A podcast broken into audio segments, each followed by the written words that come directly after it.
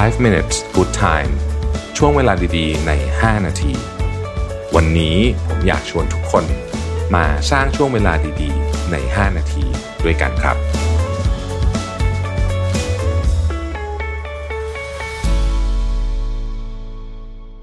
สวัสดีครับ 5 minutes good time นะครับ ช่วงเวลาดีๆ ใน 5 นาที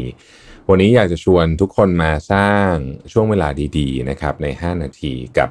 เว็บไซต์ที่ผมอยากชวนทุกคนให้เข้าไปเยี่ยมชมนะฮะช่วงเช้าๆก่อนเริ่มงานนะฮะก็จริงๆมีเยอะมากเลยพยายามจะคัดมาเนี่ยถ้าพูดเเยอะเกินไปเนี่ยก็ลองดูเป็นบางอันก็ได้นะครับ ที่รู้สึกว่าถูกชะตานะครับ เว็บไซต์แรกก็เป็นเว็บไซต์เกี่ยวกับข่าว ซึ่งผมชอบมากก็คือ Financial Times นะฮะนี่เป็นเว็บไซต์ที่ ในในความคิดเห็นของผมนะผม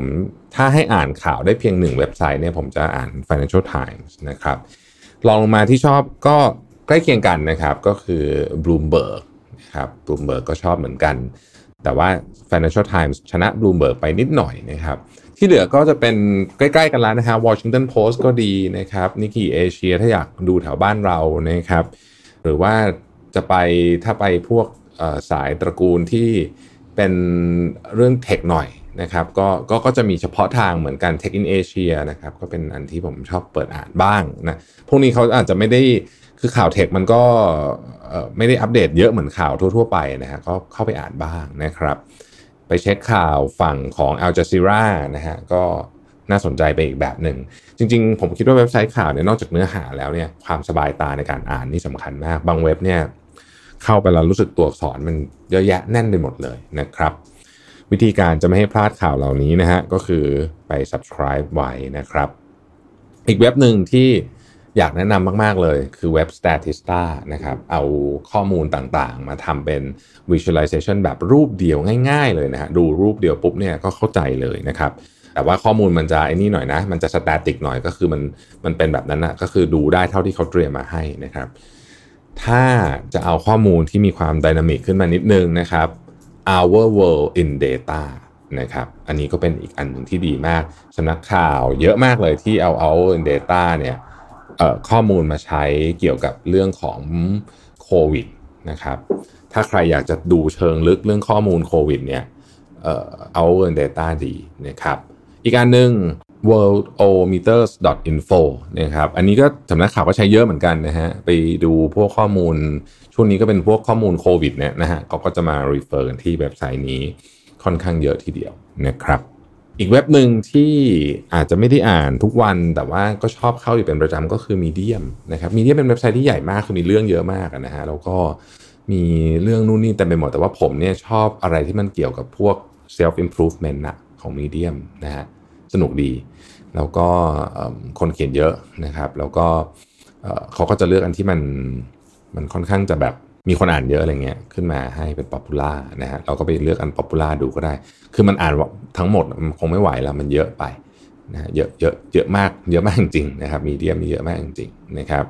อีกอันหนึ่งนะครับก็คือ Visual Capitalist นะฮะนี่ก็เว็บนี้ก็ดีนะฮะเว็บนี้ก็เป็นเว็บที่เอาข้อมูลที่ เป็นข้อมูลขนาดใหญ่หน่อย ถ้าเทียบกับ Statista อันนั้นมันจะเป็นแบบเรื่องเล็กๆ อันหนึ่งแต่ว่า Virtual Capitalist เนี่ยเขาจะเป็นแบบเยอะอะคือข้อมูลปริมาณจะเยอะ แล้วก็อาจจะไม่ได้จบในรูปเดียวหรือว่ารูปอาจจะค่อนข้างใหญ่เนี่ยนะครับ แต่ก็ก็สามารถที่จะจะทำให้เราเข้าใจในเรื่องที่มันมียากๆนะเป็นเป็นรูปได้นะครับ แล้วก็เขาทำรูปสวยมากชอบมากคือรูปเขาว่าอลังการนะครับทำดีนะครับ เอ่อ South China Morning Post ก็เป็นอีกอันหนึ่งที่น่าอ่านเหมือนกันนะครับ ก็เพื่อที่จะ balance ข่าวบ้างเอ่อก็มี South China Morning Post ใครที่ชอบเอ่ออันที่เป็นเชิงลึกนิดนึงนะครับ ก็ The Economist ก็ดีเหมือนกันนะครับ The Economist ก็ดีเหมือนกัน Harvard Business Review นะฮะนี่ก็ไปอ่านพวกบทความเลยนะครับ Harvard Business Review ก็มีมีเรื่องราวน่าสนใจเยอะ นะครับแล้วก็ถ้าเกิดว่าเป็นคนที่ชอบอะไรที่เป็นเชิง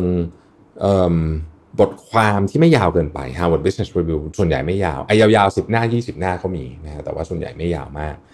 แต่ถ้าชอบแบบลงเชิงลึกกราฟเยอะๆ มี information จัดๆเนี่ย McKinsey ฮะ mckinsey.com นะครับดีมากนะฮะก็คือแบบไปอันคือเต็มเต็ม stream เลยนะฮะไปชุดใหญ่บางอันบางรายงาน 7-80 หน้าอะไรเงี้ยนะฮะอันนี้เอาไปใช้ ทำงานไปอ้างอิงได้นะครับ McKinsey ด้วยความที่ชื่อเขาโด่งดังนะเขาก็นำไปใช้อ้างอิงได้ได้ดีทีเดียวนะครับ นอกจากนั้นก็จะมีเว็บไซต์พวก Huffington Post นะครับ inc.com อะไรพวกนี้เนี่ยนะฮะก็เข้าไปอ่านบ้างดูคอยอัปเดตข่าวสารเรื่องราวต่างๆนะครับ ของผมนี่ก็จะมีเพิ่มเติมนิดหน่อยเนื่องจากว่าอยู่ในอยู่ในสายของเครื่องสำอางอะนะผมก็ต้องไปอ่านเว็บไซต์ที่เกี่ยวข้องกับเครื่องสำอาง เช่น Beauty Independent นะฮะ Cosmetic Design อะไรพวกนี้แต่ว่าก็พวกนี้มันไม่ได้อัปเดตอะไรกันดุเดือดขนาดนั้นครับ นานๆ เข้าไปอ่านบ้างก็ได้นะครับ นี่ก็เป็นเว็บไซต์ที่ผมคิดว่าเติมพลังสมองอู้ลืมอีกอันหนึ่ง Wall Street Journal อันนี้จัดอยู่ในหมวดแรกเลยนะฮะ Wall Street Journal กับ Bloomberg เนี่ยเป็นอันที่ผมก็เข้าบ่อยนะฮะ ก็รวมๆกันพวกนี้เนี่ยไม่ได้เข้าทุกอันทุกวันนะ แต่ว่าก็เข้าไปดูอันที่ที่สนใจนะครับ ผมคิดว่าก็ช่วยให้อาหารสมองในยามเช้าได้ดีนะครับ ขอบคุณที่ติดตาม 5 minutes good time นะครับ ขอให้ทุกคนมีวันที่ดีแล้วพบกันใหม่พรุ่งนี้นะครับ สวัสดีครับ 5 minutes good time